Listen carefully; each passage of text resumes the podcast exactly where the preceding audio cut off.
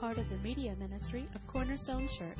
You can listen to this and other messages on our website at www.corner-stone.org or by subscribing to our podcast. If you have your Bibles this morning, open to John chapter 8. John chapter 8. We're going to talk about the truth that sets you free. Perhaps you've heard that phrase before. We're going to see uh, what does that really mean in the context of biblical, uh, the biblical context of what does it really mean to have a freedom there that really sets you free. We're in the midst of a study uh, about discerning truth in a world that's filled with deception. And I think that uh, we would all agree that there's times that even as believers that it's easy to get deceived, to, to be able to see something that appears to have truth, and yet once we get into it, maybe we believe that lie, and then we find out as, as Satan would kind of pull that rug out from underneath us that it really wasn't truth.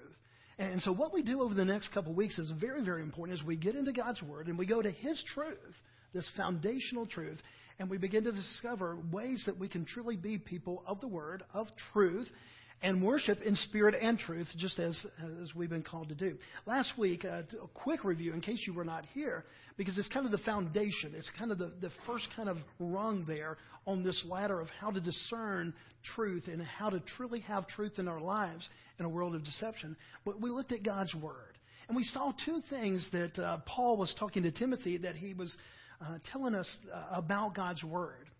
And he said, number one, he said, God's Word is intimate. Remember 2 Timothy 3:16 he said that the spoken word of God breathed out by God is how uh, the ESV uh, describes it that, that God breathed out this word. Yes, Paul wrote it down. John's the one that wrote it down. Others wrote it down, and they, God used their personalities to have that reflection. And yet, everything that we read from Genesis to Revelation is God's word. It is truly His truth. And so we begin to see the intimacy of this word but we also begin to say that God's Word, even though it's very intimate and He's spoken it in such a personal way, it does have purpose and intentions for our lives. And that when we read God's Word, there's four things that we find there in 2 Timothy 3.16 that, that it, God's Word is to do to us. And, and I want to give you some word pictures this morning that kind of go along with this verse about how all Scripture is inspired by God, it's breathed out by God, and it's profitable for teaching, for reproof, for correction, for training in righteousness. Now, now, one thing, you could memorize that, but those four things, I really want you to get those kind of grounded in your mind so that as you have a daily devotion, as you would read God's Word, as you would come in here and we would study God's Word together, however you would entertain God's Word and, and kind of have that time with God's Word, these four things are happening. Maybe not all together and not in isolation of one another, but these are the four things that are happening. First of all, he says that teaching. And the word picture that I want to give you here, remember we said that teaching, that word that's used in the Greek in other places of the, of the Bible, is actually interpreted doctrine. And, and so this is that foundational truth. And, and so get this word uh, of teaching that this is going to be the truth that we really build all of our doctrines and all the different things on, such as that God is holy, that He is just, that uh, salvation by grace alone. Where did we come up with those things? Did just a lot of smart guys kind of sit in a circle and decide that this is truth or not? No, it's from God's Word. And so the first thing is we open up God's Word from Genesis to Revelation, we see that this is foundational doctrinal truth. Some of you are going to like doctrine better than others. Other people really like practical things. So go, okay, get, get past all the doctrine and just give me something practical. And so, God, first and foremost, he, he says, okay, I'm going to give you a word that's teaching. The second thing that he says there, that God's word, the Bible, gives us reproof. Now, usually when somebody, you know, tells you that something is wrong, uh, we don't like that. But out of the mercy and the grace of God, this word reproof means God's light of truth turns on uh, in, in the midst of our darkness. If we read the Bible theologically, it tells us that every one of us uses these words like depraved, that we were in darkness, that because we were born in Adam rather than born in Christ to begin with, that there's this darkness about us. And so that's why it's sometimes we don't even want to believe the truth. And so Paul is telling Timothy this is good for teaching, for doctrinal, foundational truth, but he said also for reproof. There's going to be times that you and I are going to be reading God's Word, and we just want, you know, God to, to say, okay, something nice and smiley. And, and yet, we're going to be kind of opening up, and all of a sudden, it's going to be some reproof. And there's going to be some darkness in our lives, some sin that maybe that we've let in. And God uses that word to turn on the light and, and says, okay, for, for example, again, forgiveness, because I think that's one that we can all relate to. You know, we are to forgive as we have been forgiven. And yet, maybe that week it's really been kind of challenging. And husband, wife, that whole kind of thing's going on, and you're going, you know, he has not asked me forgiveness. He has not said that he's sorry. And, and so you're kind of holding on to that a little bit. And uh, you read God's word, forgive as you have been forgiven. And all of a sudden, it wasn't the husband that came in and said, Will you forgive me? All of a sudden, God's word says, Okay, I command you, forgive your husband, forgive your spouse, forgive your children, forgive your parents. Forgive this one that you have animosity toward because God turned his light in on in our darkness. The third part is correction. Now, this is, a, uh, this is the part, remember we said that the word that's used there in the original language, uh, if something fell over, a lamp fell over, this is the word that they would use when they went over there and put it back upright. See, the good thing about God, He will bring reproof to our lives. He'll, he'll bring that, that word that says, okay, Bradley, this is wrong. But He doesn't leave us in that state. By the grace and the mercy of God, He, he gives us actually words of correction. And so He doesn't say, okay, look, you're upside down man, you, you got this totally wrong. He actually tells us what is right, and he flips us over. He puts us in the right position. The fourth thing that we see in God's Word is training in righteousness.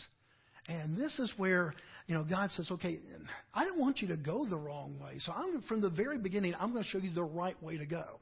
Can you imagine being a little kid, and maybe you were a little kid, and, and all of a sudden your coach says, okay, I want you to go in there and bunt and you're a little nine year old, 12 year old, 15 year old, and you've never bunted in your life. And you're going, okay, I, I don't even know how to do this. And all of a sudden you get there in the batter's box, and this ball's coming in at 70, 80, 90 miles an hour toward your body. And you're going, okay, I don't even know how to bunt. No, training in righteousness is a good coach who says, okay, before I tell you to go up to the plate and bunt, let me show you how to bunt. Let me show you how to hold the bat. Let me show you how to wait for the ball instead of swinging at it. You just kind of wait for the ball and let the ball come to the bat. And some of those basics so that when you are called upon to bunt, you actually know how to bunt. Well, that's what God's Word does. It says it does correct those things that we're doing wrong. And it will tell us, you know, uh, the, bring on to light those things that are in darkness. But there's a lot of God's Word that says, okay, if you want the disciplined life of God, if you want to live in a pure way, here's how you do it. And here's how you love your wife well. Here's how you love your enemy and you pray for them, as Jesus said. Because that's the last thing that's coming to your mind when it comes to an enemy is to pray for them. And so God says, okay, I'm going to train you in righteousness. So those four things, every time that you have a devotion, every time that you have a study like this where we gather together, or you're having a quiet time, whatever it might be, know that God is going to work through His Word those four things. Maybe not every one of those in every sitting, but that is what God is doing. But even that is for a purpose. Look what it says in the very next verse. 2 Timothy, uh, you can just look up here because you're probably in John chapter 8, because that's where we're going to go this morning. Look what God said. Here was the end game that he was going for. He said, Okay, I've given you my word. It is an intimate word that I have spoken out myself. It is an instructional and intentional word that is going to do these four things. But look at the end game of God's word. Why do we study? verse 17, that the man of God may be complete, equipped for every good work. See, you weren't born that way. I wasn't born that way. And even those people that said, you know, Bobby, I have been in the, you know, I was raised in the church. You know, my mama brought me, you know, when I was just a little baby. And so I, I've been taught the right way. Well, the, God's word is that instruction, God's truth that completes us. That, that, that uh, as far as going out and being equipped for his good work. And so God's end game is that he doesn't want you and I to go out there and, and just kind of fail. He doesn't want us to go out there without direction for our lives. And so as we kind of review that from last week, we have this foundation now that God's Word, when you hold the Word of God in your hand, you're holding the intimate Word of God that is given with the intention and the purpose to make you and I equipped I love how the NIV says it, so that the servant of God may be thoroughly equipped for every good work. He doesn't send you out there, folks, without proper equipping. Now let's go to John chapter 8. As you're turning there, if you haven't found it yet, John chapter 8, that's in the New Testament. This is one of the four Gospels. John wrote this, and the, the background of this particular passage, this is probably about six months before Jesus goes to the cross. So it's toward the end of his three year ministry. And by this time, he's done miracles. By this time, he's done all kinds of different things. And there's people that recognize that Jesus really is different from other preachers. He's different from other religious leaders.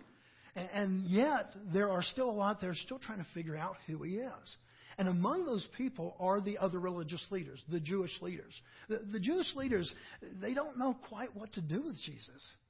There's a part of them that going, okay, obviously he's doing miracles.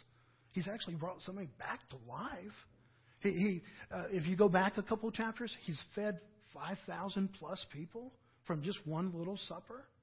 I mean, they could not deny the truth of what Christ did. And yet, at the same time, they did not like the claim that he said that he was God's own son. That they thought that that was the biggest lie ever. And so they were kind of in this quandary. You know, we know that he's different, and yet, can we really, you know, affirm in our own hearts and our own minds that he is who he says that he is? And, and John chapter 8 is kind of this uh, chapter where it begins with the woman caught in adultery, and, you know, they're all ready to stone her. And Jesus says, if, you, if you've ever sinned, you know, go ahead. You know, if you haven't sinned, go ahead and throw a stone. And they all have to drop the stones and walk away. And Jesus makes some claims in John chapter 8 about who he is. Since they're still trying to figure that, in verse 12, he says, I am the light of the world. Verse 18, he clarifies even that much more. He says, I am the one who bears witness to myself. And remember in Jewish law, they had to have two witnesses. And so he said, Not only do I give witness of myself, because they asked, Well, where's your other witness? And he said, My Father in heaven who sent me is the other witness. And so Jesus has an answer for everything that they come up with. And, and the uh, whole uh, uh, chapter is going along, and we come to verse 30. And verse 30 really looks like a breakthrough. It looks like a breakthrough for the ministry of Jesus Christ because he's talking to these Jewish people, a lot of them Jewish leaders. And look what it says in verse 30. As he was saying these things, what happened? Many believed him. Now, you would see that and go, man, this is a breakthrough for this ministry. You know, he's been talking to them. They've been kind of bullheaded. They've been kind of resistant. They've been uh, even rebellious against who Jesus was. And then we get to verse 30 and says, and as he's talking, there are many that believe him. The many there are Jewish leaders and people from this Jewish background. But before you think that this is just a dynamic breakthrough, we have to read the rest of the story. Because what happens afterwards is that we find out that this belief that they had was kind of a surface belief. You know, it's kind of one of those that they affirmed a lot of things about Jesus, but it wasn't really salvation belief. I, I would imagine this morning that if we took a poll, and we just polled everybody here, and maybe even a lot of people, if we went down to Publix this morning and just took a poll there on a Sunday morning, do you believe in Jesus? What percentage do you think would respond in an affirming yes way? Somebody help me out. 95, 80? I mean, would you at least put it in the high 80s, if, if not 90s? I mean, we are in the South. Remember, okay, so we're, we're in this. You know, there's a lot of people saying, yeah, I believe in Jesus. Now, not trying to be critical and not trying to be judgmental, how many of would you believe that all of those that gave the affirming answer that they believe in Jesus are saved Christians? I guess we got a lot of people kind of shaking their head now. And, and so, is there a belief that is kind of believing some facts or even the existence of, but not salvation belief? That is, they haven't put their hope and their trust that Christ was the one sent from God to die for, in their place for their sins. There's a difference here. And that's the difference that's happening in John chapter 8. And it's not all that different from what happened just a, a while back in John chapter 6 when Jesus fed the 5,000 plus. There was a whole bunch of people that followed. But you know what happened when Jesus didn't provide the next meal for them? It says that they left. And he said, you know, man, as far as, you know, as long as I'm putting food in your tummy, you're right there with us. But the minute that I don't feed you, you know, physical food, you, you abandon me. You, you leave. And so, folks, there's belief and then there's saving belief. There's two different beliefs. And that's what was going on here. Because as we begin to look in that, and that, that's why we need discernment. This whole series about how do we develop a discernment that knows truth in the midst of things that can be very confusing to us. Have you ever heard of pyrite? Okay. Well, what's the more common name of that? Fool's gold. Okay. And the thing that makes fool's gold so fooling to people is that in the outward appearance, it looks like gold. It's actually found in a lot of places that you would find gold. And get this, it even, most of the time, contains a little trace of gold. There, there's oftentimes that you'll have some fool's gold, and there'll be a little trace of gold in there. And, and, and you know, if you're sitting there and you're trying to find a gold mine, you need discernment. Because you could work really long and really hard digging up all this stuff and bring all these rocks in there and say, okay, I'm a rich man, and find out, no, you're a fool. Because this is not really worth anything. And that discernment is needed. And folks, that's the discernment that God wants you and I to have in this world. Well, our kids are being raised in a world where the society and the culture will say there is no absolute truth. And, and God's word says just the opposite. God's word says there are definitive and definite things that are always true. There's things that you can bank on, no matter what the culture would say, no matter what the poll would say. God in His Word would say, okay, these things you can count on. These are to be an anchor for your soul. And so, how are you and I going to discern in this world of gold and fool's gold what is real? And how are you going to teach your children to do that? Remember last week what Paul said to Timothy? As he was, you know, Paul doesn't know if he's going to live the next week, and he says, you know, just re- remain in the things that you've learned. And, and I threw that out there as kind of a challenge for every parent and every grandparent that we would raise our children in the truth so that one day, you know, on their college day, on their first day of their job, on their wedding day, that we could say to our children, remain in the truth that you have learned. Wouldn't that be a great blessing? Well, how do we do that? How do we teach ourselves and how do we teach our children and grandchildren to, separate gold, truth, from fool's gold? We begin to look in there, and that's really what discernment is. Have you ever heard of Charles Spurgeon? He's kind of, you know, he's kind of a the preacher of preachers, and he has a, a thousand quotes. He's probably been more quoted than any other Baptist preacher. And, and here's, I love what he said about discernment. He said, discernment is not knowing the difference between right and wrong. Spurgeon would say, that's pretty easy. Discernment is knowing the difference between right and almost right. He's kind of a smart guy, isn't he? That's why I guess he was so famous. That's why people are quoting him all the time. Go, man, that's pretty good, Charles. Yeah, it's not right and wrong. I mean, that's kind of easy. But right and almost right? You know, if you pick up just a, a piece of granite, you're going, that's not gold.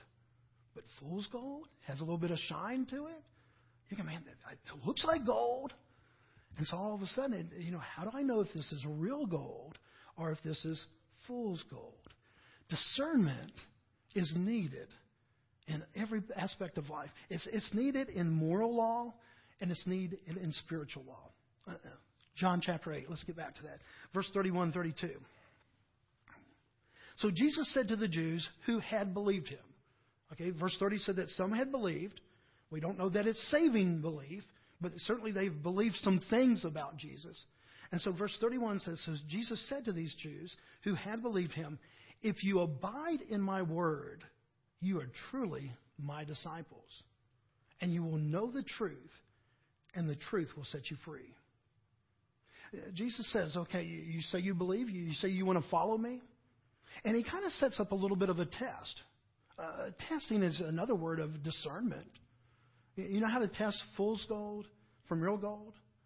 Uh, two, simple tests. Real gold is very pliable, it's bendable, it's pretty soft. Fool's gold is not, it's brittle, it's hard. And so, one thing you just can take a pick to it, and if it's kind of pliable, that may be gold. If it just kind of is really hard and chips away, that's not gold. There's another test that they would often do to see if it's fool's gold or real gold. They would take it and they would just kind of scrape it against something.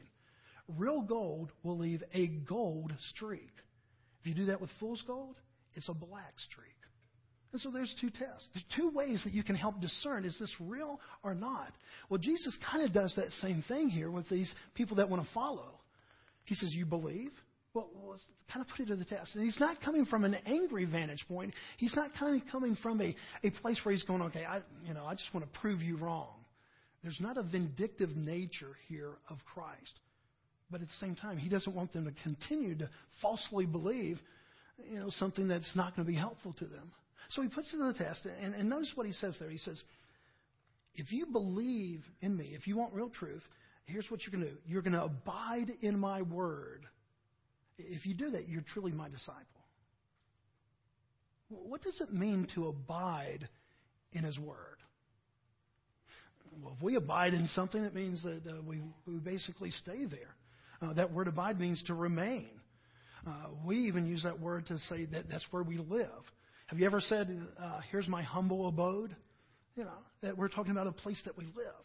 And so Jesus says, if you abide in my word, if you live in my word, if you remain in my word, not just for the day, but you live in this. He said, you show yourselves to truly be my disciples.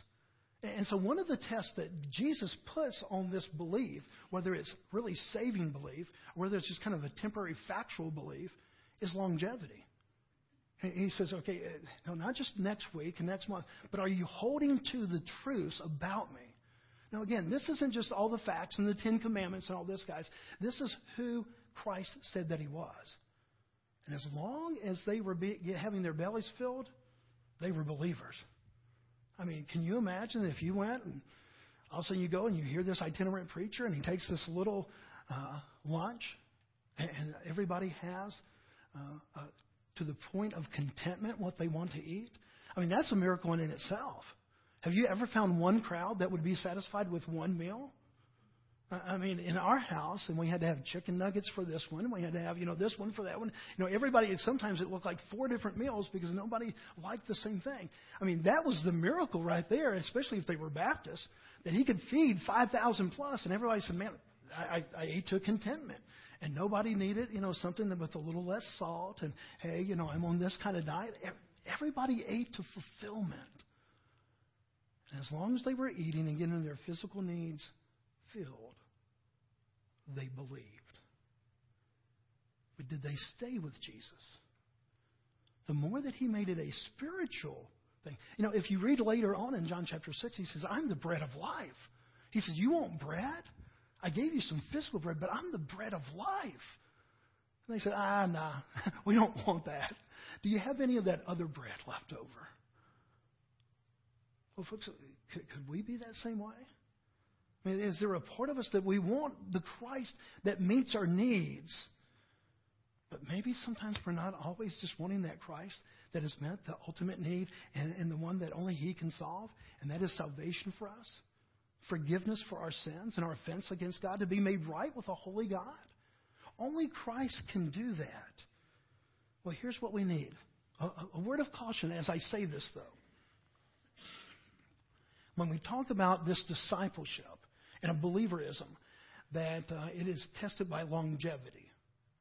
One thing I do not want you to ever hear from my mouth or ever misunderstand is that somehow we become a Christian or we become a believer because we've acquired all these facts. No, it is by grace and by grace alone. It is by the finished work of Jesus Christ that we are saved. It is not our efforts. It's not us compiling the right facts and getting an affirmation to those facts.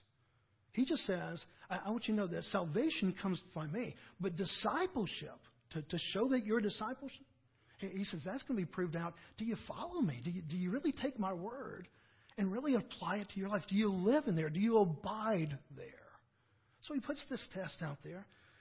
Uh, very much what he would say years later this same John that wrote the Gospel of John, he, lives, a lot of theologians say, into his 90s. There are some that even estimate that John could have been over 100 years old, which would be phenomenal now, but would have been just extra phenomenal back in those days.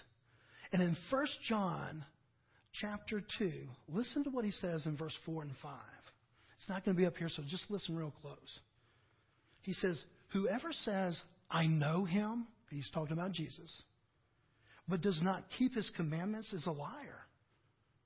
I mean, this is a guy 90s. He's kind of the grandfather of the church. And yet he kind of comes out with this very black and white statement. He says, if you say that you know Jesus, and yet you don't follow the commandments, he wasn't talking about being perfect. He wasn't talking about, you know, that we would never sin. And he said, but you know, you don't even give heed to that. You don't even give a, a you know, a, a desire and a heart to that. He said, you're a liar. And then he goes on he says, and the truth is not in him. But whoever keeps his word, in him truly the love of God is perfected. By this we may know that we are in him. He says it's kind of like a test. Do you want to know? Are you truly a disciple? He said, just remain in my word. And, and, and remain in the truth that I have given you. Well, then he goes on back in John chapter 8 and he says, okay, uh, abide in my word. But then he goes on and he says, secondly, that you will know the truth. There's a flow. When we remain in God's truth, He says, you're going to know the truth. And eventually He's going to say, that truth is what's going to be setting you free. He said, there's a, a purpose of giving you this truth, and that's so that you will be able to know the truth. Um, maybe you've heard somebody say, you know, know the truth, and the truth will set you free.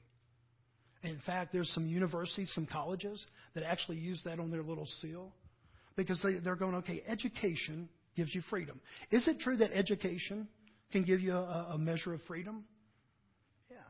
You, you put a lot of facts in your mind, you learn a lot of stuff. Maybe it opens up some job opportunities.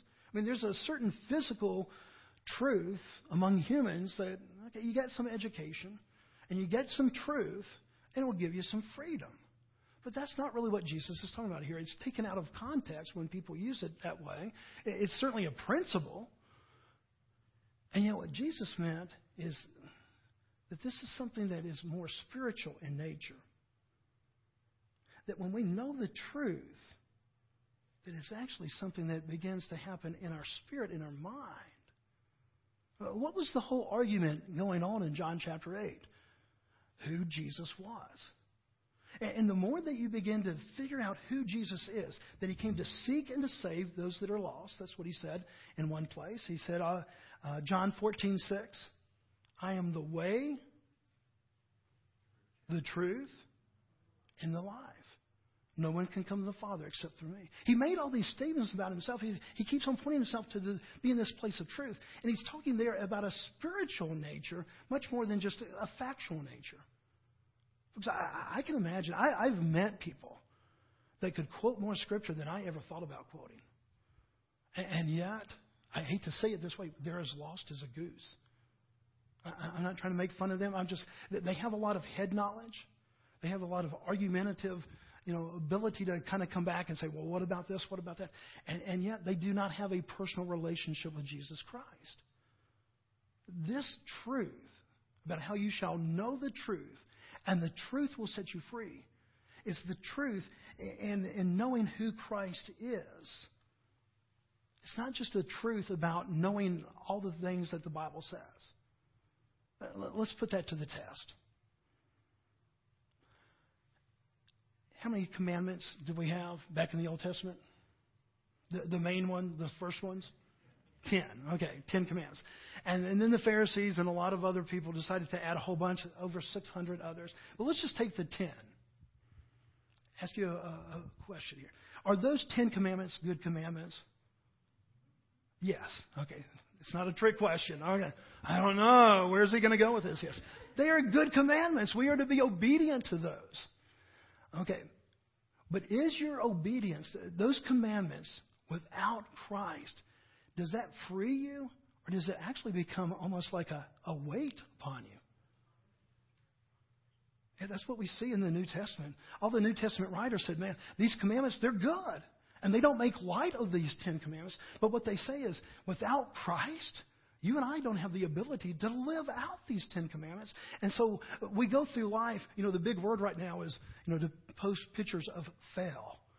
And, and that's what our life would be. It'd be one big fail when it comes to the Ten Commandments. And God says, okay, that's not freedom. That's not like Christ has come. And so, whenever we make Christianity more about morality than we make about Christ, folks, it is a weight. And that's why when the church goes out, and, and, this is what the reputation that the church, and I'm talking about the body of Christ in the world today, uh, we have a reputation of certainly knowing what we're against. And my heart is that Cornerstone Church and these believers could tell this community what we're for, and that's Jesus Christ. I mean, we're, we're still going to say, okay, yeah, but you know, if you're doing this and this is wrong, uh, you're actually this is going to be a better way to, to live. I mean, we, we don't think that I'm saying that morality doesn't have its place, but this is about Christ. And so when he says, "You shall know the truth," and the truth will set you free, he wasn't saying, okay, you're going to know a whole bunch of biblical things, and now that I've loaded all these biblical things upon you, Sherry, good luck. You're not free man, you're in bondage at that point. You're going, oh, man, I messed up this and I messed up that and lost my temper about this, and all of a sudden, oh my goodness, I did. And at the end of the day, you are one whipped puppy.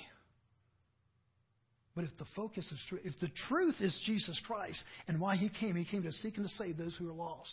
And He came to redeem us with a holy God. Now, if that's the truth, will that truth set you free? Yeah.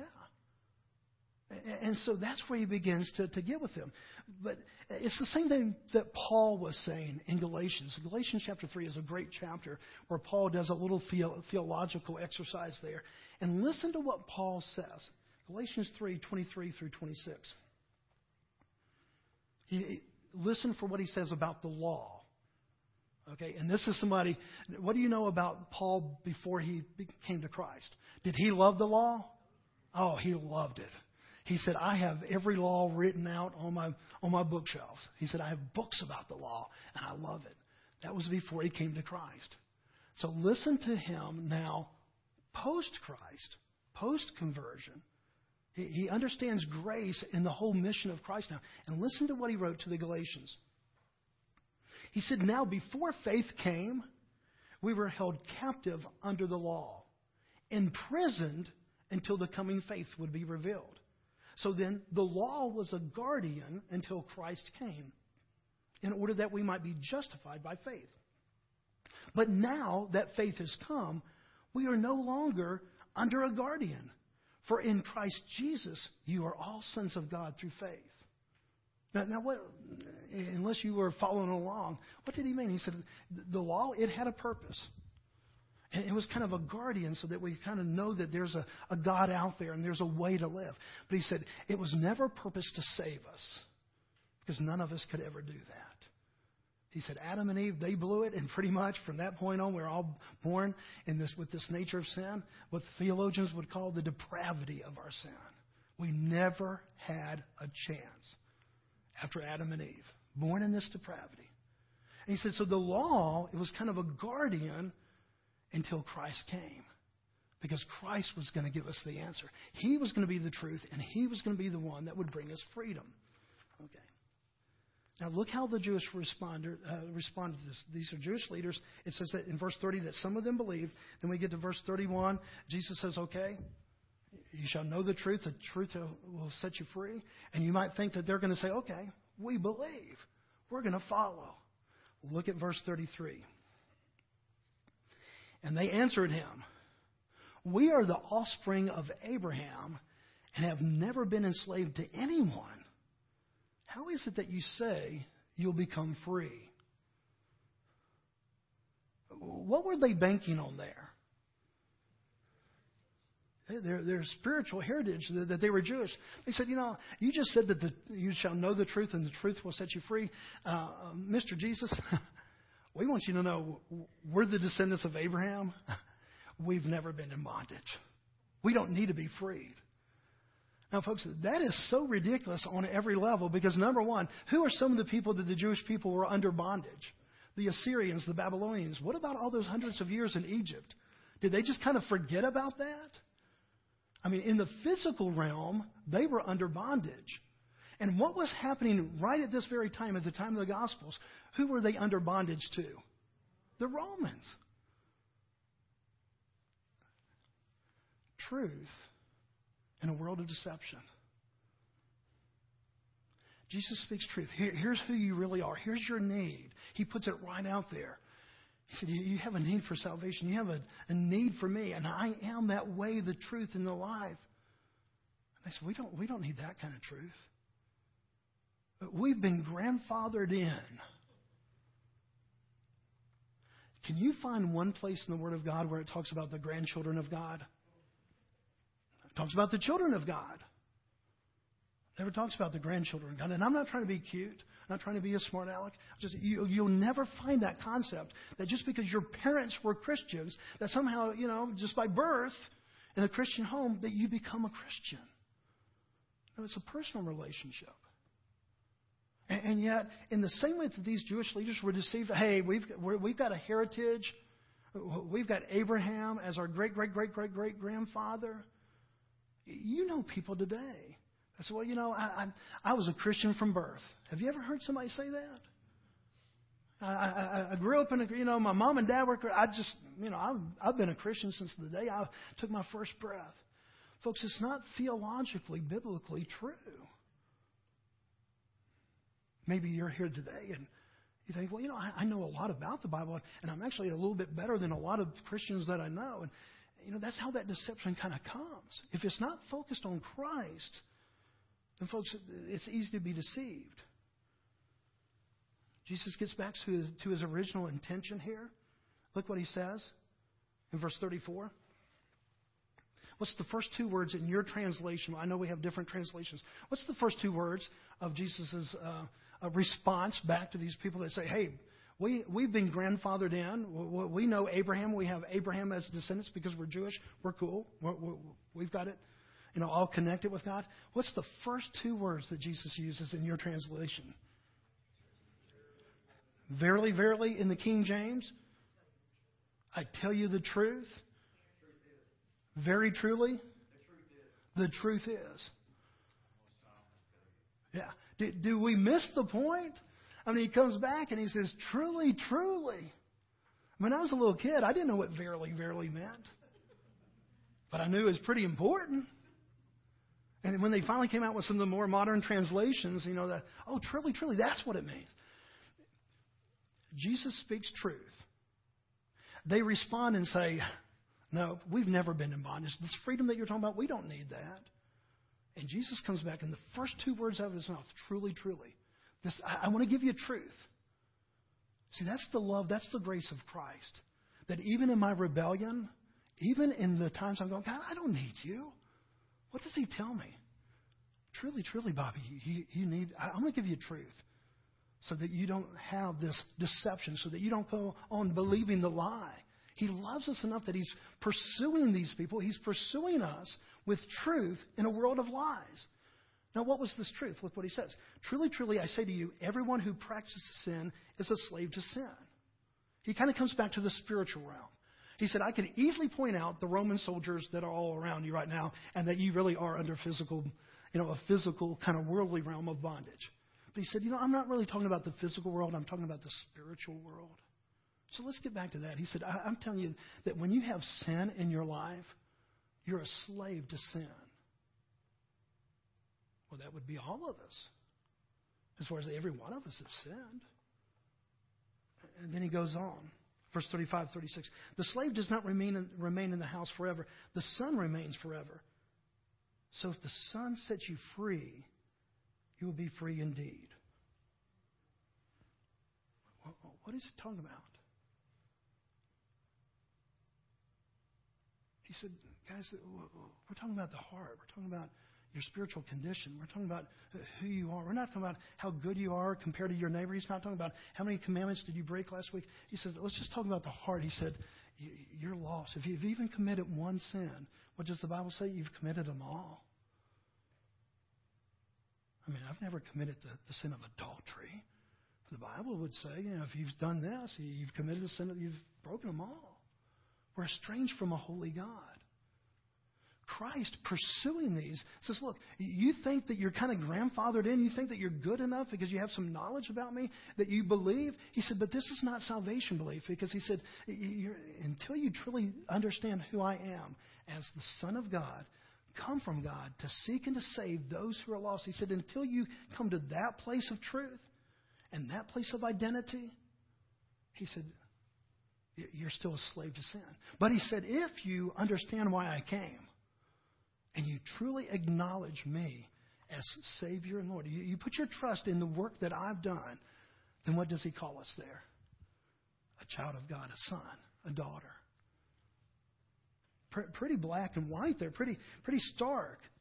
And what claim does he make in verse 36? So if the Son, who's the Son? It's capitalized. Jesus. If Jesus sets you free, you're going to be free indeed. Now let's wrap this up. Folks, that's the good news of the gospel. That's what we're all about, the gospel, and sharing with people the good news. And truth is, uh, this morning, you're one of two places. I've only been here for a couple weeks, but and I love you enough already to tell you the truth. Everybody in here, every single person in here, you're one of two places. You're either, either by Christ's definition there, a slave to sin, or a son or daughter of the living God through Jesus Christ. There's no in between. These people believed, but it was not salvation. They just believed some things about Christ. But when he really got back to, okay, do you believe that I truly am the Son of God? They're going, no, we want more witnesses. When he said, okay, the other witness is my very Father who sent me, they said, that's not good enough for us. And they want sign after sign. They want all these different things. And they refuse to believe that he truly is the Son of God. This entire Bible, the story of God, really, every bit of it reveals two great life truths the truth about ourselves and the truth about God. From Genesis 1 1 to the very end of Revelation, those are the two truths that we see glaring from every single page. It tells us the truth about ourselves and the truth about God. Have you ever loved somebody, you cared for somebody enough that it was hard to speak truth in love, but even though it was uncomfortable, you decided, man, I love them enough. They're kind of going the wrong way, so I'm just going to speak truth in love. Have you ever done that before? It was challenging. Because a lot of times we think, okay, if we really love somebody, we're not going to say anything critical. But what if that critical thing that you are saying is something that truly could put them into more bondage in their life? The most loving thing. We don't have any problem doing that with our kids. Oh my goodness. Our kids start going to a place of bondage in their life, something that's going to hurt them. What do we do? You get over here right now. We give their whole full name as if they have forgotten, and we get them right there and we tell them why? Because we love them. Are you sitting there going, Well, I don't really want to hurt little Johnny's feelings? No. We're going to wear little Johnny out if he doesn't behave because we're going to, we love you so much. The, the end game is what we're worried about. We're not really worried about this temporary time that you feel like, you know, all of a sudden this truth is going to kind of invade where you are. If Johnny is thinking wrong, as a parent, what do we do? I mean, we do it graciously, hopefully, and we do it lovingly, hopefully, but we speak truth to him. And, and folks, that's what we see in the Word today. I mean, look how easy it was for those Jewish leaders. The minute they, they were confronted with the truth of who Christ really was, to resort to their own form of truth. We've never been in bondage. We've never been enslaved. And I can imagine that there's some people here today that, that you know, I'm not as bad as some people that I know that profess to be Christians. In fact, I, you know, uh, Pastor Bob, I, I know some pastors, and I know I'm better than some of those guys. Folks, if you have not put your faith in Christ, in Christ alone, not in your goodness, not in your ability to do the commandments, not all this, if you have not placed your faith in Christ and Christ alone, then you're in that first category. You, you believe, you have some belief, but it's not salvation belief. Here's the good news of the gospel. This very day, this very day, you can sit there and say, you know, man, you mean it's all about Christ, not my own goodness, but, but what He did? Yes. And you put your faith and your trust in that this very day. You don't become a grandchild of God. You become a very child of God by the grace and the mercy of what He has done, and accomplished. But, folks, as we close, this is a double edged sword. I would imagine many here today are believers, true believers. You put your faith and trust in Christ. What part of this can be a lie that we believe. Where's the deception to the believer? have you ever prayed for forgiveness more than one time for the same sin? I mean, you did this sin, and then you go in and you pray forgiveness. I mean, it's heartfelt forgiveness. I mean, maybe you even come to the altar and you just, God, forgive me. But the next day, even though you haven't committed that sin again, you know, you're praying for forgiveness again. Have you ever done that before? Do you know biblically that's just all junked up? that's just wrong. Because when we come and we confess our sins, He is what? Faithful and just to forgive us our sins and cleanse us from all unrighteousness. And so this deception, it can go on in the life of an unbeliever saying, well, I'm good enough. I'm as good as anybody up there at the church. But it also can happen in the life of the believer. That you put your trust and faith in Christ and Christ alone. And, and yet, sometimes Satan reminds you, we're going to talk about that in the weeks to come. He's a liar. He's come to kill, steal, and destroy. And, and he begins to whisper those things. And folks, that's when we come back and we say, no, if the Son has set me free, then I am free indeed. Can we put that next slide up? Uh, go on to that, that last picture. There we go. I, I would think that there's some people today, even though you've put your faith and trust in Christ, um, you know, Paul said it this way. He said, Don't become a slave again to sin. Well, how can that happen? If we truly have been forgiven of every sin, how do we become a slave again to sin? in our mind, in our heart, in our walk. All of a sudden, the accuser of the brethren, that's one of the words, descriptions of Satan in the Bible. He says, man, you just, you're low life, man. You, who would have treated their wife like that? Who would have treated their husband like that? And all of a sudden, we have this condemnation. And all of a sudden, we're in that shackles. Now, folks, God will convict us of sin so that we can come to that place of repentance. And, but, but He's paid for those sins. We, we are redeemed. Thank God, redeemed. And so, as we go into a time of invitation this morning, uh, realize you, you're in one of two places this morning. You're as, as, and this isn't my words. This is the words of Christ. A slave to sin that is that that's still you know, maybe you have some knowledge of Christ, but you haven't put your full faith and trust in the work of Christ. Or you are the redeemed, and yet realize that you you can still be susceptible to the lies of Satan. And that's where we just come back and we just claim, no, Christ has paid for this. I, I am cleansed of this, and I'm going to live in the victory over this because of what He's done. Let's pray together. Father, we love you this morning, and Father, we thank you that uh, you have given us truth. And Father, we know that, uh, that truth really isn't just the words of the Bible. It is that, but Father, it is personified in Christ, Christ alone. That He truly was the way, the truth, and the life. And so, Father, today we pray that we would not be like those Jewish people that, that are described in verse 30 as believers, and, and yet we find that they really don't have a, a, an actual heart belief in Christ. Father, there may be some here this morning that have kind of a head belief. They don't disbelieve in your Son. And yet, Father, I pray that there, has been that time that, that you have just shown them by your mercy and grace that they can cast all of their sin, all of their worries, all of their trouble unto Christ and Christ alone. And that his death was sufficient for every sin. Father, I pray for the believer today. Father, I believe that there are some believers it's so easy to get into bondage, to be deceived by the evil one. And Father, maybe even this week, there's some people that, Father, you know that they are yours. Their name is written in the Lamb's Book of Life. And yet they have doubted either their salvation, they have doubted uh, their walk with you because of some sin. Father, will you show them the cross? Father, you just let them run to the cross this morning and embrace your goodness and your grace? In the finished work of Christ. Open this altar, Father, so that we can respond to you as we pray all this in Christ's name. Amen.